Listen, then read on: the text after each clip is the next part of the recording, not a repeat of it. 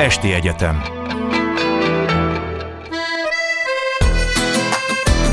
Ki merem mondani. Beszélgetések a lehetségesről.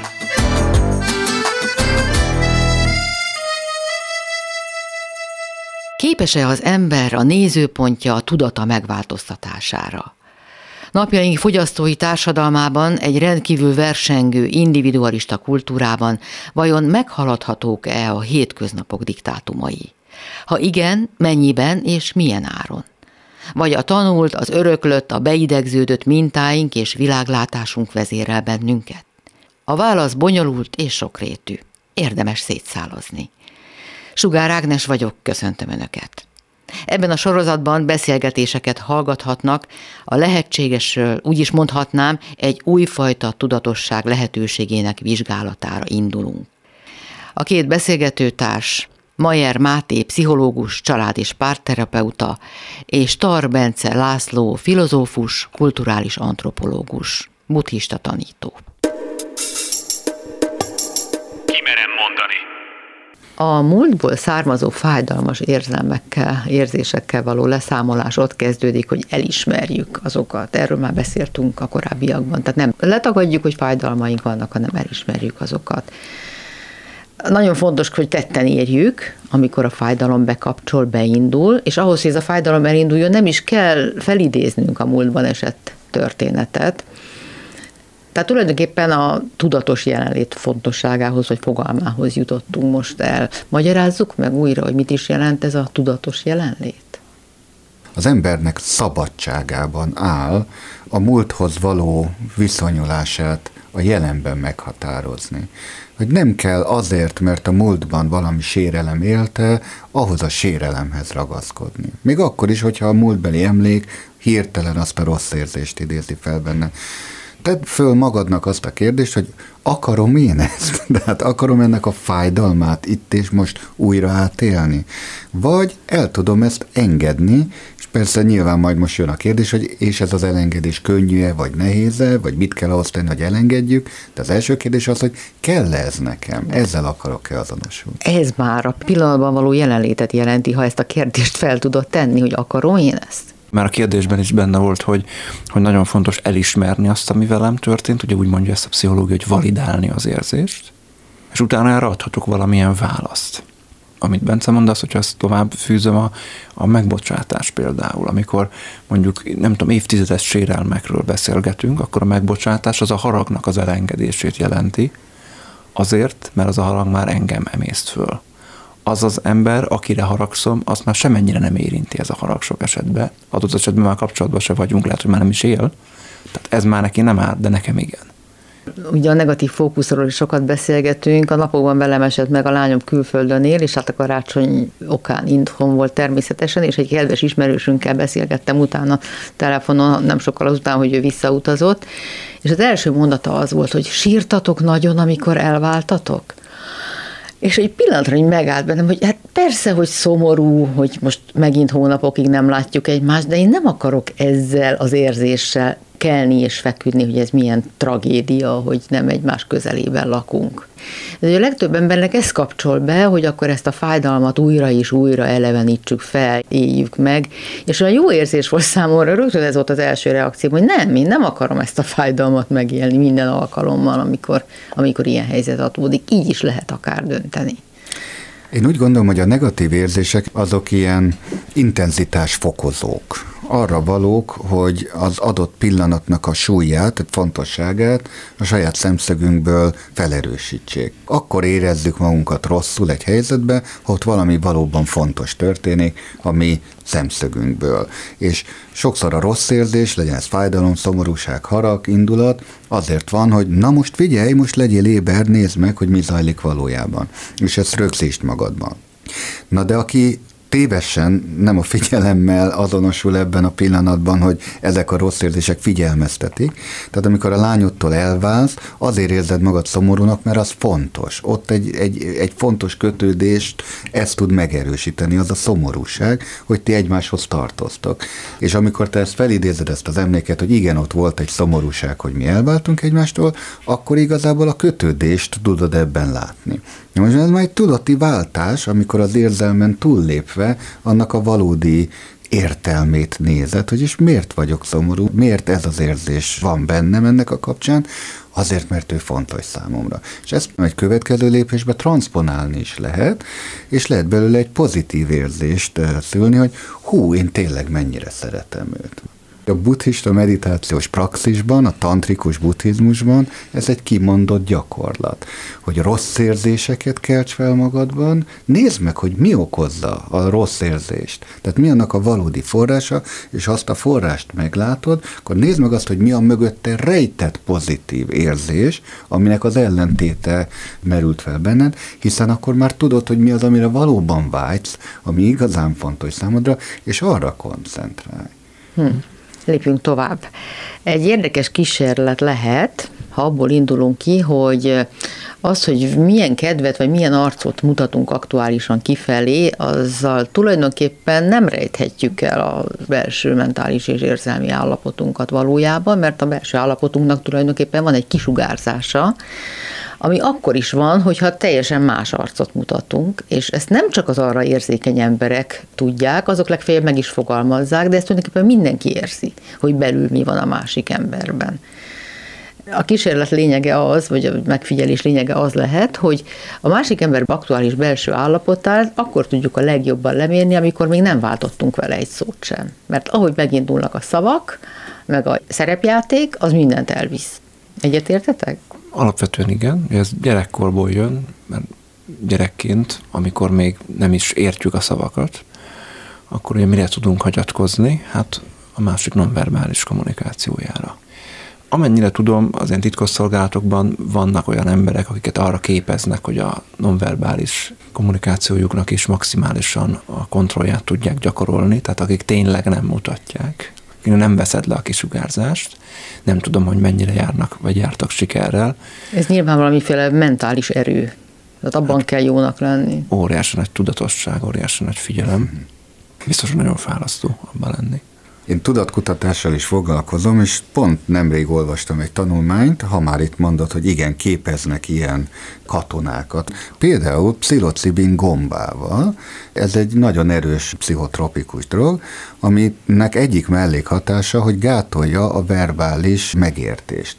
Tehát konkrétan az történik, amikor egy ilyen begombázott ügynök figyeli a másik embert, akkor nem érti a beszédet, tehát nem működik a nyelvi megértés, hallja ugyan a szavakat, de azok nem jelentenek neki semmit, tehát innentől kezdve ő mást figyel, és neki pontosan az a feladata, hogy ezeket a nonverbális jeleket, a másiknak a belső kisugárzását, a mondhatod a valódi érzelmi állapotát figyelje meg, és ebből vonja le azt a következtetést, hogy igazat vagy nem igazat mond.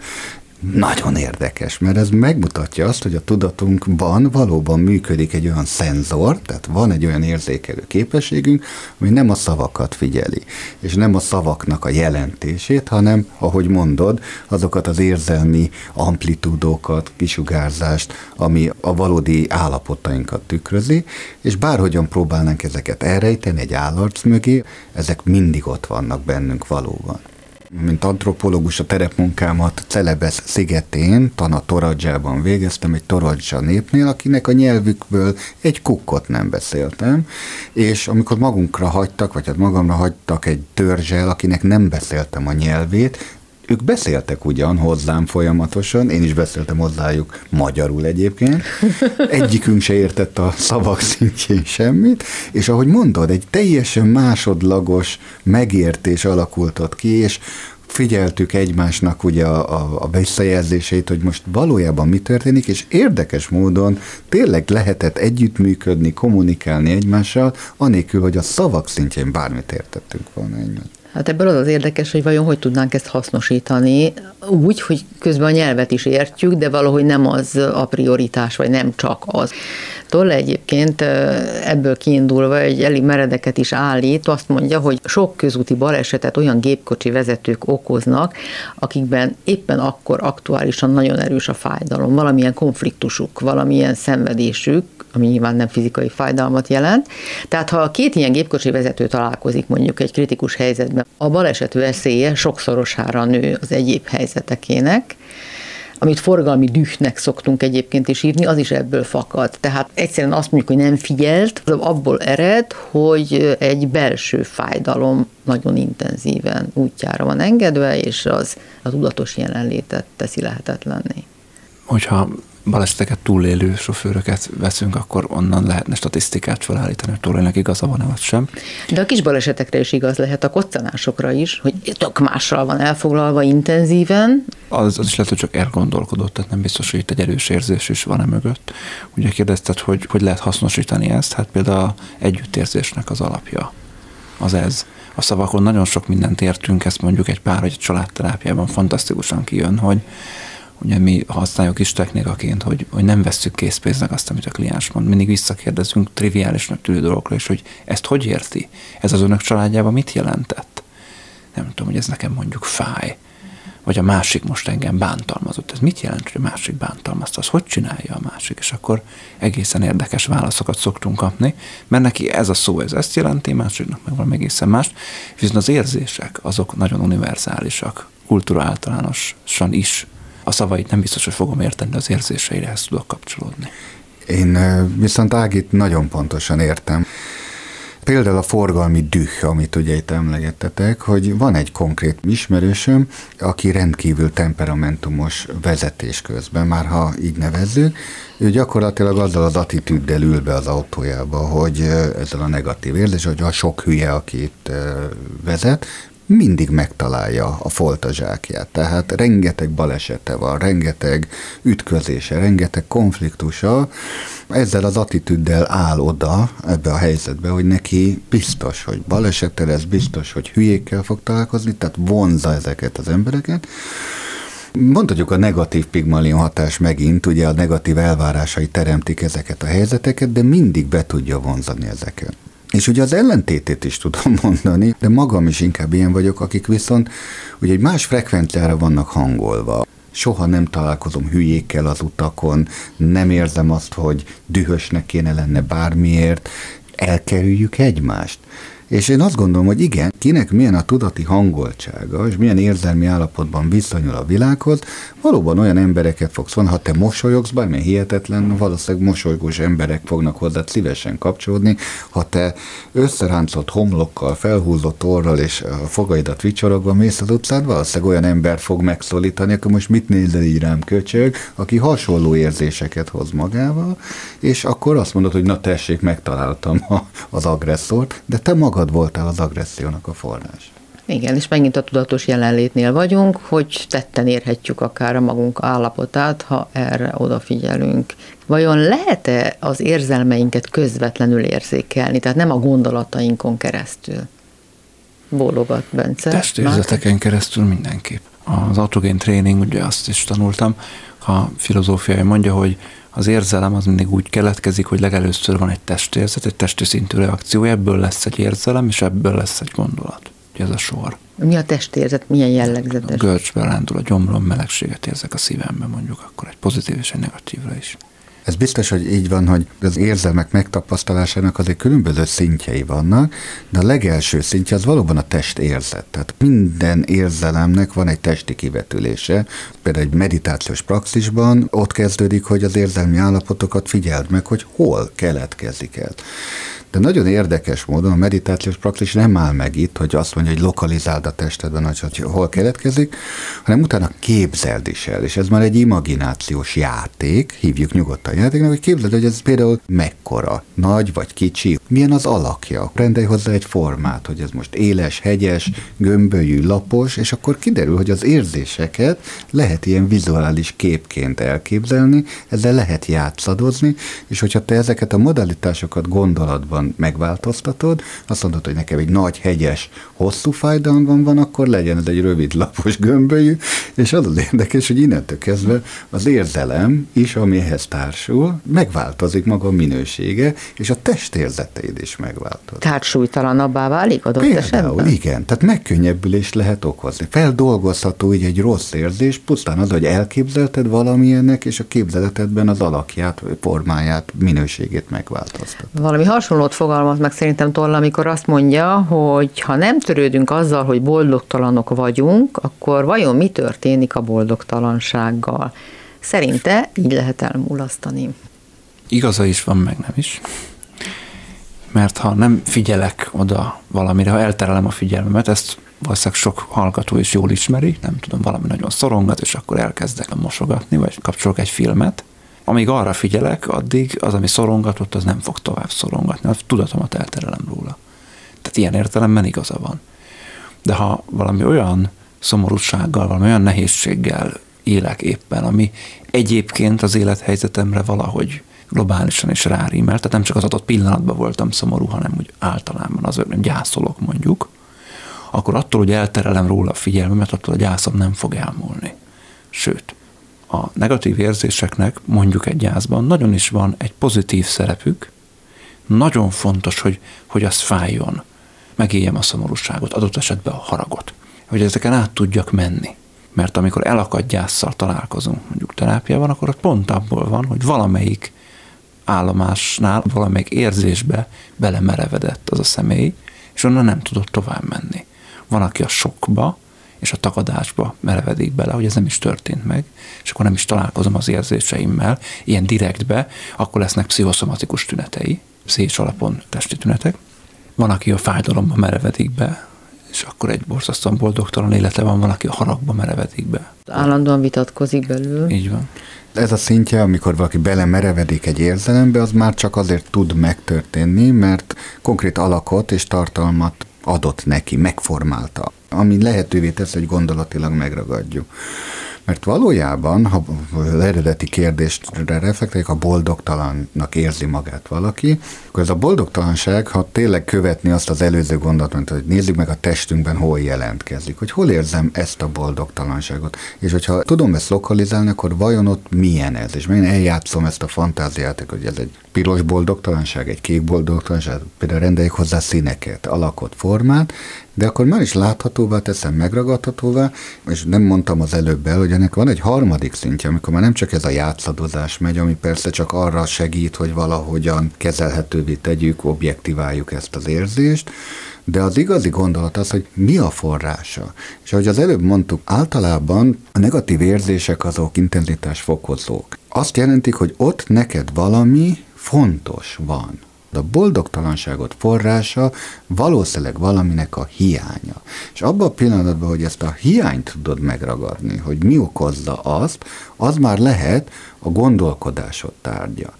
És az is, hogy ha tudod azt, hogy ez a hiány mivel pótolható, tehát át tudod fordítani a negatívat pozitívra, hogy mit kéne tennem ahhoz, hogy akkor ugye ez a hiány elmúljon, legtöbb esetben, most persze pont a gyásznál nem, de ez megtehető, hogy pótolni tudod azt, ami a boldogtalanságot forrása. Más természetesen, hogy mondod, a gyász az egy extrém példa, ott nem pótolható nyilván annak a személynek az elvesztése, aki miatt ezt a fájdalmat érzem. Nem minden boldogtalanság mögött van fájdalom, a boldogtalanság származhat a jelen pillanat letagadásából is, mondja Tolle. Ez azt jelenti, hogy ellenállunk annak, ami éppen akkor van, történik. Erről is beszéltünk szerintem már a múltban, hogy ez az ellenállás is nagyon gyakori. A buddhista tanításban, ahol azt mondják, hogy a szenvedésnek a valódi oka, az a vágy, hát ugye ez a vágy azért ez két pólusú, mert vagy a dolgok létére, vagy a nem létére irányul, hogy mi ne legyen. Azt elfogadni, hogy most ez van, ami van, ez nagyon gyakran a legnehezebb. Tehát, hogy nem is arra vágyunk, hogy valami más legyen, hanem arra vágyunk, hogy ami most van, az ne legyen. És hát ez egy gyerekes dolog, akárhogy is nézzük. Ez egyfajta infantilis gondolkodás. Ér valakit egy autóbaleset, és akkor azt mondja, hogy hát nem hiszem el, hogy ez velem történt, és ettől szenved. De hát megtörtént, tehát attól, hogy nem hiszed el, vagy nehezen fogadod el, hogy ez veled megeshetett, ott kezdődik a jelen pillanat elfogadása, hogy most ez történt velem, és egyébként most, hogy ez történt velem, mit kezdhetek ezzel a helyzettel, vagy mi a dolgom vele? Az érdekelne, hogy hogy állhatunk ellent ennek az ellenállásnak, tehát hogy ne alakuljon ki bennünk ez a pillanattal való szembeszegülés. Ne legyen ilyen nagy holderejű, mint egy baleset. Nem teljesen értek egyet Tollénak a meglátásával, mert én azt tapasztalom, hogyha valaki tagadja azt, ami van, akkor abból nem feltétlenül szomorúság következik, vagy boldogtalanság következik, hanem a feszültség szintje fog megnőni. Igen, ő ezt egy kalap alá veszi szerintem. Tehát és mindenképpen egy negatív helyzet. Például a, a hipochondria mögött én rendszeresen azzal találkozom, hogy a mögött van valami, amivel nagyon nehéz lenne szembenézni, és helyette egy halálos betegség az elég erős félelmet vált ki, hogy elterelje a figyelmet róla. És hogy hogyan lehet ugye ezzel szemben, hogy kimondom azt, ami van. A pszichoszomatika mögött ugyanez van. Ugye azt mondják a kutatók, hogy ha nem beszél a száj, akkor beszél a test. Ugyanaz a működési mechanizmus a pszichoszomatikának, mint a, mint a hipochondriának. És általában, amikor valami tünetet kezdünk el produkálni, abban munka van, abban energia van, az egy teljesítmény az a tünet, hogy akkor ez valamire válasz. Tehát valami bennem nincsen rendben, valamit én nem mondok ki. Mit kell kimondani, hogyha érzékelem, hogy ez egy tünet, ami megjelent, a tünetről kell beszélnem, hiszen még lehet, hogy az okot nem is tudom. Hát ha tünetről beszélek, akkor az okig nagyon valószínűleg nem fogok eljutni. Ha nem? Amikor már ott vagyunk, hogy van egy tünet, akkor nagyon sokszor ez már segítség nélkül nem megy. De mondjuk egy terápiás beszélgetésben, amikor a terapeuta olyanokat kérdez, hogy oké, okay, most itt van ez az újabb halálos betegség, ami már a harmadik a héten, szóval, hogy hogyha most megengedjük, hogy nem ebbe fog meghalni, akkor mi lehet vajon az a probléma az életében, amiről ez segít elterelni a figyelmet, ez a halálfélelem. És akkor elkezd ebbe a keretbe gondolkodni, nem gondolkodott ebbe a keretbe. És akkor nagy valószínűséggel lesz erre valamilyen válasza. És akkor utána majd nem fog félni attól a fejfájástól mondjuk. Izommerevségek, vagy nyakam fáj, derekem fáj, itt fáj, ott fáj, amott fáj, ez szintén egy pszichoszomatikus ez... tünet. Ilyen enyhe tünetnél mondjuk. Mi az elindulás módja? Ugyanez, hogy beszélgessünk arról, hogy, hogy most egyébként hogy van az életében, hogy érzi magát. Most ezek nyilván ezek miatt rosszul, de hogy ezektől függetlenül is, hogy mibe van most. És akkor elkezdjük föltárni, hogy, hogy hol van egy telakadás. Minden életszerepében, vagy csak bizonyos életszerepeiben, nem tudom, a párkapcsolatában, a, a hivatásába, a szülő szerepében, vagy a barátaival való szerepvállalásában. És hogyha megtaláljuk az elakadást, akkor azzal már lehet valamit kezdeni, és akkor el fognak múlni ezek a merevizmok. Máté olyan szépen mondta, hogy ha nem beszél a száj, beszél a test. Nagyon gyakran ezek a betegségek, pszichoszomatikus tünetek figyelmeztető jelek, és ezért volt, hogy bizonyos kultúrákban, erre is utaltunk korábban, ezt áldásnak tekintik. Végre megbetegszik valaki, mert az azt jelzi, hogy na ott akkor valami nagyon fontos, lényeges, feloldandó dolog van. Az emberek nincsenek tudatában nagyon sokszor, hogy mi okozza ezeket a betegségeket, de a betegség rákényszeríti őket arra, hogy ezzel tudatosan szembenézzenek. Az jó, hogyha van egy pszichológus, aki segít ennek a mélyére ásni, hogy mi ennek a valódi oka, hogyha nem konkrét fiziológiai problémáról beszélünk. És nagyon gyakran kiderül, hogy hát ezek az állapotok világítják meg az ember számára, hogy ott egy, egy, egy tudati elakadás van. Én egy ismerősömmel most hosszan beszélgettem a karácsonyokán arról, hogy neki minden karácsony előtt a dereka lerobban a készülődés során. Igen. És pontosan tudja, hogy amiatt, mert akkor a nagy családi jövés menés, a trakta, hogy ő ezt egyszerűen nem bírja. És a pszichológus azt tanácsolta, hogy hát akkor ne legyen trakta, akkor teázzanak. És azt mondta, hogy ő ezt nem tudja megmagyarázni a rokonainak, hogy teázzunk karácsony délután. Nincs kiút. Dehogy is nincs. Ő elkezd teázni. A rokonok meg azt nem akarnak. Itt jön az őszinteség, hogy, hát, hogy nem, a rokonok nem fogadják. Miért? Hát tudja, hogy rájöttem, hogy ez nekem óriási teher, amit nem bírok el. És ezért nem fogom tovább csinálni. És hívjatok ti meg, vagy mindenki hozzon valamit, és lehet, hogy a rokonok örömmel azt mondanak, hogy természetesen uh-huh. Béluka, Erzsike, hozzuk és segítünk, és összerakjuk, amink van, és kiderül, hogy ezt a terhet nem kell egyedül cipelni. Uh-huh. Csak ki kéne próbálni. Igen. Vajon a gyerekek hisztie mögött is fájdalom van, amit mondjuk egy meghiúsult akarás indít be? A gyerekek hisztiébe lehet, fájdalom lehet, harag, csalódottság, egy csomó negatív érzelem, amivel neki még nem nagyon van eszközkészlete megküzdeni. Másrészt a gyerekek hisztie az a felnőtteknek is tud szólni. Mert hogyha én hisztizek, és akkor a felnőtt azt csinálja, amit én szeretnék, hát akkor én biztos, hogy megtanulom, hogy a hisztizés az kifizetődik. Azért menjünk tovább ezen az úton, mert ez aztán később felnőttkorban komoly működészavarokat okozhat, amikor már nem feltétlenül fogják teljesíteni, vagy nem fog teljesülni. Ez hogy fog kinézni felnőttkorban, hogyha valaki megtanulta azt, hogy a hisztiével eléri, és aztán később mégsem? Hát lesznek ilyen nagyon konfliktusos emberi kapcsolatai, még extrém esetben nem lesznek emberi kapcsolatai, és attól nyilván nagyon szenvedni fog, hogy a világ milyen borzasztó hely, nem értik meg, és nem fogadják el. De valószínűleg ezt fogja használni az összes olyan érzelmileg bevont konfliktusában, a párkapcsolat vonatkozásában biztos, baráti kapcsolatokban gyakran, családi vonatkozásokban biztos, adott esetben még a munkahelyen is, hogyha ott személyesen megérintve érzi magát, és hát ebből aztán lesznek érdekes tapasztalásai, ha megtalálja azokat az embereket, akik a szüleihez hasonlóan behódolnak ennek, akkor ez újra és újra megerősítődik, és ezt fogja tudni használni, hogy ha nem, akkor nyilván nagyon fog haragudni a világra, hogy rosszak az emberek. És mennyiben fakad ez a szülőkből, a gyereknek ez az állapota? Tehát mennyiben attól hisztis a gyerek, dacos a gyerek, hogy nem figyelnek rá eléggé, vagy a szülei nem azonosak önmagukkal, amikor vele kommunikálnak, tehát eltagadnak, elhazudnak a szavaikkal egy csomó mindent. Tehát, hogy otthon nem konform érzelmileg a dolog. Egyik oldala ennek az, hogy semmelyik szülő nem tud tökéletes lenni. Tehát biztos, hogy lesz olyan, amikor nem figyel úgy a gyerekre, amikor nem mond ki annyira dolgokat, mert esetleg ő se tudja magának, se mondja ki, nem tudom, nem feltétlenül tudatos ez, és ez a gyereket fogja frusztrálni. Minden gyerek lesz hisztis. Az nem mindegy, hogy ezt a szülők hogy kezelik. Tehát a, a hiszti, azt kezeljük globális, kikerülhetetlen részeként a gyerekkornak, az nem mindegy, hogy erre milyen választ adunk szülőként. Én a gyerek hisztivel kapcsolatban teljesen gyakorlati oldalról szeretném mondani, úgyis, mint akinek három gyermeke, most már túl van természetesen a gyerekkoron, hogy a hisztériáknak, meg mindenféle negatív gyermeki érzelemnek azért különböző módosulásai vannak.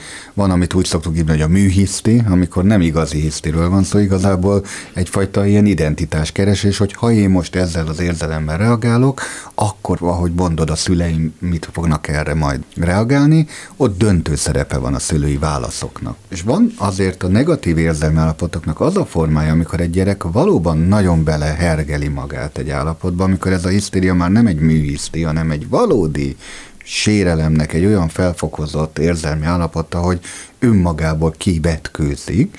Na ez már izgalmas. Ez például az antikvitásban a hisztériának ezt a szintjét elragadottságnak tekintették. Úgy gondolták, hogy na ott akkor valami belső fúria állapot, amikor egy ilyen düh, ott valami rendkívül lényeges dolog nyilvánul meg. Nem a meghiúsult akaratról van szó? Nem, nem. Ott legalábbis a görögök felfogásában ott nem az egyéni akarat meghiúsulásáról volt, hanem pont az váltja ki ezt a fajta dionüszöszi dühöt és ezt a valódi hisztériát, hogy ott az igazság sérül. És az egy figyelmeztetés. És ez, ezt a szülőknek nagyon fontos észrevenni, hogy mikor van az, amikor tényleg egy olyan mély érzelmi bántalom éri a gyereket, amire valódi hisztériával reagál, ma ott valami tényleg sérült, valami olyan, ami nem a gyerek egójáról szól, hanem a világ rendje borult ott meg. Na, akkor el is érkeztünk a fontos részhez, hogy hogyan viselkedjen a szülő a gyerek hisztiével kapcsolatban. Mikor, hogyan? Mikor, hogyan, így van. Ha ez van, amit most mondasz, Bence, és nagyon fontos, hogy ezt mondtad, akkor empátiával, akkor figyelemmel. Ha az van, hogy ez egy manipulatív hiszti, azt jól le lehet mérni, mert hogyha a gyerek nem kap figyelmet, akkor hirtelen abba hagyja. Ezt, amikor belehergelte magát, ezt nem fogja abba hagyni. Ez az Mondjuk egyik. A boltban, a bevásárlóhelyen neki kezd a gyerek, akkor megteheti a szülő, hogy nem ad figyelmet? Hát azt is megteheti, vagy amit egyik másik kreatív kollega szokott javasolni, hogy akkor a szülő is kezdjen el hisztizni valami hangosan. A gyerek úgy lesznek. Össze fogja szégyelni magát, hogy többet az életben nem fogja a boltba hisztizni. Ebben biztosak lehetünk. Azt kipróbált? ezt kipróbálni. Ez barátom is megtette a gyermekébe, és tényleg működött, tehát ez teljes sokként ért a gyerekeket, amikor apa is lefeküdt oda a földre, és ő is elkezdte magát a földhöz verni és hisztériázni. A gyerek ilyenkor tényleg nem tudja, hogy mit csinálni. Én inkább azt gondolom, hogy ez egy kiakasztás, a szószoros értelme. Tehát ott egy, egy mintát, ami addig működött, hirtelen olyan, mintha most leugrasztanánk arról a sínről, kisiklatjuk azt a gondolkodásmenetet, ami ott történik, egy váratlan dologgal, de ez később nem működik, tehát ez ismétlődik, akkor ez nem fog működni. Én inkább a megállásnak vagyok a hiba, az empátia adásának, amit a Máté az előbb hangsúlyozott. Kérdezted, megteheti egy szülő, hogy nem áll meg? Nem teheti meg. Én azt gondolom, neki ott meg kell állnia, ez egy figyelmeztető jel, ha ez egy valódi hiszti, és föltenni azt a kérdést, hogy mondd el, hogy mi legyen most. Mondd el, hogy mi van a te fejedben. És nagyon érdekes, mert a gyerekek, ha ezt megkapják, ezt a kérdést, partnerként vannak kezelve, akkor nagyon érdekes módon meg tudják mondani, hogy mi az, amire ők vágynak. Az más kérdés, hogy a szülő ezt ne érezze egy érzelmi zsarolásnak, hogy neki ezt a kívánságot ott feltétlenül akkor teljesítenie kell. Mert ez már egy következő lépés. De az a szülő, aki a meghallgatásig sem jut el, az tulajdonképpen ott megtöri a rendet. A meghallgatás nem pusztán azt jelenti, hogy mit szeretnél, és azt a balbibabát, hanem azt is, hogy belül mit érzel ilyenkor, amikor ez elkezdődik, hogy besz- nyilván nem akkor is ott, hanem később beszélgessünk egy nyugalmasabb helyzetben arról, hogy, mert Tolle ezt javasolja egyébként, hogy beszéljük át, hogy mit érzel, amikor ezt érzed, és ha esetleg egy hasonló helyzet előáll, akkor kezdjük ezt el mondani, hogy kezdő jön, ugyanazt érzed, amit a múltkor. Lehet, hogy a második alkalommal nem fogja megállítani a hisztit, de talán az önmegfigyelés felé a gyereket elindítja, ennek az igényét fölébreszti, hogy mi zajlik le bennem ilyenkor. Ez elképzelhető, hogy működik? Alapvetően igen. Még egy dolgot hoznék ide. A hiszti szót én azért nem nagyon szeretem, ugye felnőttekkel dolgozom, mert nagyon sokszor ezzel a szóval illetjük a másiknak a viselkedését, amikor nem akarjuk őt megérteni. Azt mondjuk, hogy te hisztizel. Ez egy ítélet, ebben a kontextusban, hogy mindegy, hogy benned mi van, az csak egy hiszti. Akkor mi a hiszti? Ez valóban egy címke. Általában a férfiak mondják felnőtt nőkre, hogy te hisztizel, a nők meg a férfiaknak ugyanegy másik címkét ragasztanak rá, tehát ne légy olyan agresszív. Ez ugyanúgy nem egy valódi magatartás formát ír le, mikor azt mondja egy nő egy férfi, miért vagy olyan ingerült, és akkor az, hogy nem vagyok ingerült, valami feszíti belülről, az nem ingerültség, és máshogy nyilvánítjuk meg ezt is. Ezért tényleg érdemes ezt definiálni, hogy mi ez a hisztéria. Kérted, hogy a gyökerét nézzük, akkor az antik vitáshoz kell visszanyúlni, ahol a, a misztészek elragadottságát hívták ennek. Azt, amikor ő megszült magából valamiféle olyan extrém érzelmi állapotot, valami zsigeri mély érzés születik ott meg az emberben, ami azért ilyen heves és intenzív, mert ott valami lényegi dolog történik. Mint egy figyelmeztető új, ami oda csap, és azon most meg kell állni. Legtöbb esetben a nőkben szólalt meg ez a fajta nagyon erős igazságérzet. Múltkori adásban beszéltünk férfiak, nőiek egyenjogúságáról. Itt az antik görög kultúrában azt mindenképpen el kell ismerni, hogy a nőknek ilyen szempontból egy megemelt és kitüntetett szerepe volt, amikor arról volt szó, hogy a misztérium iskolákban ők közelebb állnak az Isten igazsághoz, és ők azok, akik ki tudják nyilvánítani ezt, és ezt a tisztet, rangot, szerepet mindenki elismerte, és maguk fölé emelték a férfiak a nőket ebbe. Egyértelműen a misztészek nők voltak többségében, és nem férfiak. Nagyon ritka lett volna az, hogy egy férfi legyen egy beavatott. Mai kifejezésekkel hogy határozhatnánk meg a hisztériát? Ugye volt ennek egy pszichopatológiai megfogalmazása is, de az is leginkább egy címkézésnek tekinthető mai szemmel nézve. A szexuális vágyat megélő nőkre használták ezt a kifejezést, még Freud idejében. Hát ugye ma, hogyha mondjuk a gyermeki hisztiről beszélünk, én amikor a gyerek belehergeli magát a feszültségbe, azt én nem is nevezném hisztinek. Én azt nevezném hisztinek, amikor a gyerek gyakorlatilag érzelmi zsarolni próbálja a szüleit a viselkedése által, mert ez történik. A felnőtt emberek esetében is valamilyen manipulációs szándékkal történő viselkedés, erős érzéseknek a mutatása, nem biztos, hogy átéli, csak mutatja, amivel el akar érni valamit a másik emberből. Én ezt nevezném hisztinek. Tehát ha ordít, az is hiszti? Adott hmm. esetben lehet az is. Honnan tudom, hogy ez manipulatív, és honnan tudom mondjuk egy gyereknél, hogy ez valódi? Ha nem adok neki figyelmet, akkor abba hagyja, akkor ez manipuláció. Igen, ez egyértelmű, más... Ha, ha könnyen ki tudom zökkenteni, akkor ez manipuláció.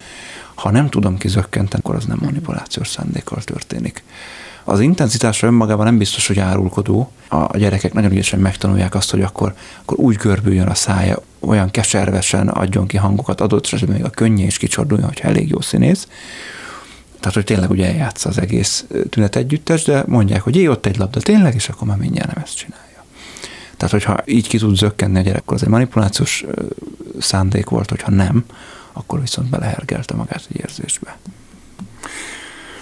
Még oda visszatérve, hogy ugye ez a hisztéria, ez egy önkívületi állapotot jelent, tett az antikvitásban, és pont azt a funkciója volt, ha már így lehet nézni ennek a nagyon heves érzelmi felindultságnak, hogy kikapcsolja azt a szokványos tudatosságot, ami az emberben egyébként gátolja valami más magasabb rendűnek a megnyilvánulását. Az önkívületnek ez a fog- formája, ez lehet pozitív, akkor a, mi ezt úgy hívnánk ma már latin szavakkal, hogy extatikus, vagy extázis, hogy valaki kilép önmagából, de egy kvázi ennek valami pozitív megnyilvánása, és hisztériának azt neveznénk, amikor ez egy negatív formában nyilvánul meg, pedig a kettő rokon szó eredeti értelmét tekint, az egyik egy görög szó, a másik latin, önkívületi állapotba kerül.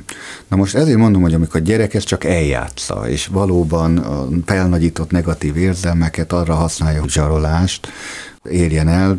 Érdekes, hogy az előbbi példa még azt mondtad, hogy mert Barbie babát akar, és akkor ugye egy ilyen szerzésvágy miatt játsza el tulajdonképpen ezt a felfokozott érzelmi állapotot. Hát ennek engedni az egy óriási hiba lenne nyilvánvalóan. Egyébként nem azzal van baj, hogy ő babát akar, vagy vágyik erre, ha megértjük, elfogadjuk, hogy igen, tényleg szeretnél egy ilyet, és nyilván be is fog teljesülni. Itt az a kérdés, hogy a gyerek megérti, hogy a vágyak nem itt és most azonnal tudnak beteljesülni, vagy esetleg egy késleltetett időpontban fog ez beteljesülni. Szülő, ha ilyenkor pozitívan megerősíti magát a vágyat, és azt mondja, hogy nyugodtan vágyjál erre a Barbie babára, ez egy fontos vágy, hasznos vágy, és minden jogod megvan, hogy vágyjál erre, és ha ennyire vágysz rá, egyszer biztos meg is fogod kapni. És akkor ebben van egy ígéret, ami egy bizonytalan ígéret, de tanítja a gyereket arra, hogy ez a vágy majd valamikor beteljesül, akkor szerintem egy gyerek abba hagyja a hisztit. Ha viszont az a szemes, hogy az vágya le van tagadva, az nem egy jogos vágy. És esetleg a... ki van gúnyolva ő maga? Hát hogyne, vagy ezzel a szülő azt üzeni, hogy ne az légy, aki vagy, tehát ne vágy arra, amire vágysz egyébként, akkor az a gyerek az igazi hisztibe fog átcsapni, ami még viszont már az saját létét igazolja, hogy már pedig én az vagyok, aki Barbie babát akarok, és ezzel a vággyal azonosul. A felnőttek felé közelítünk ismét. Ugye az erős fájdalommal, vagy sok fájdalom érzettel működő, együttélő emberek közelsége, kisugárzása általában nem jó, nem kellemes. Arról is beszéltünk már, hogy ők maguk is sokszor kerülnek konfliktus helyzetbe. De az ilyen ember közelsége tőlünk nagyfokú jelen létet követel. Tehát nagyon-nagyon kell vigyázni, hogy ne tudjon behúzni a saját állapotába, vagy akár manipulálni minket. Mit tudunk tenni a magunk érdekében, és mit tudunk tenni az ő érdekében egy ilyen helyzetben? Tehát mondjuk egy olyan kollégával kell együtt dolgoznod, aki nagyon erőteljesen hat ezzel a kisugárzásával. Ne húzzon fel, ne érezd magad rosszul, ne taglózzon le, sorolhatnám. Nagyon sok múlik azon, hogy az, aki egy ilyen emberrel kapcsolatba kerül, milyen önmegvalósítási szinten áll. Mert létezik valóban a szeretetnek és az együttérzésnek egy olyan magasabb állapota, ahol valaki egy ilyen messianisztikus módon szeretettel tud odafordulni egy ilyen emberhez, mert a legtöbb esetben a legtöbb fájdalmat olyan ember hordozza, akik valóban hiánya van, és akinek a legnagyobb szüksége van a szeretetre. És ugye ez az abszurdum, hogy a legtöbb esetben azoknak az embereknek van a legtöbb szeretetre szüksége, akik a legkevésbé érdemlik meg azt, ugye? És hogy te magad vagy-e abban az állapotban túlcsordult szeretettel teljes, van extra, amit tudsz úgymond megosztani másokkal, ha te nem vagy ezen a megvalósítási szinten, akkor ez az illető csak energiát fog tőled rabolni, és tényleg te is átveszed azt az érzelmi állapotot, és egyre rosszabb helyzetbe kerül. Nem biztos. Lehet, hogy elég csak tisztán látni, hogy mi zajlik most, és ezzel már ő nem tud rám úgy hatni. Elég, ha átlátod a helyzetet. Sajnálhatod ezért, hogy ő megint szenved, és ezért toporzékol, vagy ezért sajnáltatja magát vég nélkül, és mondja, mondja, mondja, közben elszívja az energiádat, de hogyha látod a működést kívülről, akkor talán megúszod, hogy olyan sok energiát elszívjon, nem? azért súlytottam én magamba itt nagyot, amikor a kérdést föltetted, mert hogy erre ilyen globális választ azt hiszem, hogy nagyon nehéz adni. Nagyon függ attól, hogy amit mondasz, Bence, hogy te hogy vagy önismeretbe, éppen energiaszintbe, akkor éppen mennyire vagy pihent, milyen kedved van, mit akarsz az adott helyzetből kihozni, egyáltalán mennyire kell most nektek bármit csinálni, lehet, hogy csak nem tudom, az ebédlő mind a ketten. Elfogyasztjátok az ebédeteket, és akkor átülsz egy másik asztalhoz, és ez is lehet egy válasz erre. Ugye az energiát akkor tudja elszívni a másik, hogyha azt te hagyod. Abban már te is partner vagy, abban már neked is van felelősséged, hogy hogy viselkedik, az az ő dolga. Hogy az fog rád valamilyen érzelmi szinten valamilyen módon hatni, az biztos, hogy azzal te mit kezdesz, az meg már a te dolgod. Tehát, hogy akarok-e feltételből segíteni neki százhúszszor is, amikor látszik, hogy tök feleslegesen strapálom magam például? Akár, de hogy amire én próbálok utalni, az az, hogy az a része, amit Bence mond, hogy hogyan kapcsolódsz te ő hozzá, és amit meg én mondok, hogy hogyan kapcsolódsz te önmagadhoz. Tehát, hogy te belül mit kezdesz, azzal benned kiváltódik. Ugye azt nem csak úgy lehet kezelni, hogy te hozzá kapcsolsz, és vele csinálsz valamit, hanem adott esetben magadban is megnyugtathatod, megvigasztalhatod magad, nem tudom én, és akkor rád nem úgy foghatni, mint, mint egy másik emberre. És ha mondjuk segíteni is szeretnénk egy ilyen szituációban, nyilván nem lehet bagatelizálni az ő lelki állapotát, se leszólni, se semmissé tenni, se azt mondani, ah, ez nem is probléma, ezzel nem segítünk. De az se jó, ha erősítjük. Mi a jó hozzáállás, hogyha segítő szándék is van bennünk? Egy rövid választ adnék a keleti filozófiáról. Nem adunk teret neki. És ez teljesen más, mint amit a nyugati európai kultúra diktálna, ahol mi túl nagy személyes teret adunk az embereknek, és azt mondjuk, hogy nyugodtan beszélj a te problémáidról, negatív dolgaidról. Például egy buddhista tanítómester azt mondaná, hogy fogd be a szád, ülj le, és gyakoroljunk valami hasznosabbat annál, mint hogy a te problémáidról beszélünk. De ez a mai olvasatban itt mi felénk azt jelenti, hogy bagatelizáljuk, nem probléma az ő problémája. Valóban, tulajdonképpen egy elég erős figyelmeztetés az, hogy lehet, hogy önmagadat félre kéne állítani a saját magad útjából, és hogyha most a figyelmedet például a szeretetteljes együttérzésre fordítanád, és ezt teszed a meditációt távával, ezzel jobban segítesz magadnak, mint a saját személyes élettörténeted ötvenedik újraolvasásával. Hát ugye azzal kell tisztában lenni, hogy egy munkahelyi szituáció, ugye most abból indultunk el, hogy az nem egy terápiás helyzet. Tehát, hogy vannak annak a helyzetnek korlátai, hogy őt mennyire, hogyan tudok segíteni. A másik, hogy abban a szempontból sem terápiás helyzet, hogy vele holnap is együtt fogok dolgozni, meg holnap után is nagy valószínűséggel. Tehát ennek van egy sokkal intenzívebb történetisége, plusz a másik nem segítségért jött én hozzám. És egy barátságban mondjuk? Nyilván az egy másik szituáció, ugye a nyugati megközelítés pont az ellentéte a keletinek, ahogy mondod is, Bence, hogy odafordulok, meghallgatom, hogyha vagyok olyan lelki állapotban, hogy én ezt meg tudjam tenni. Ő érte.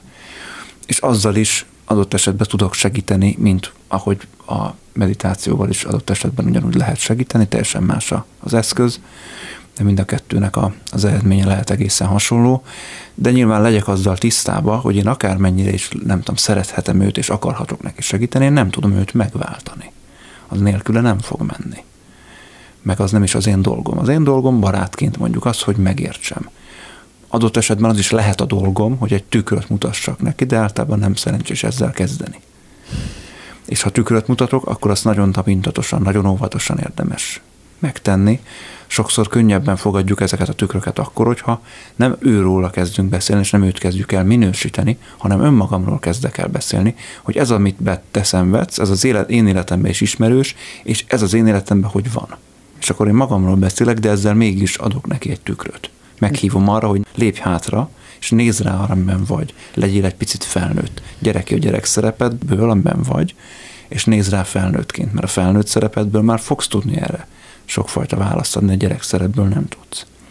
Beszéljünk még egy kicsit a nyomógombokról, mert az is korábban már felvetődött, hogy némely fájdalom, amely velünk él, nem mindig aktív. Bizonyos dolgok hívják elő. Ezek azok a bizonyos nyomógombok.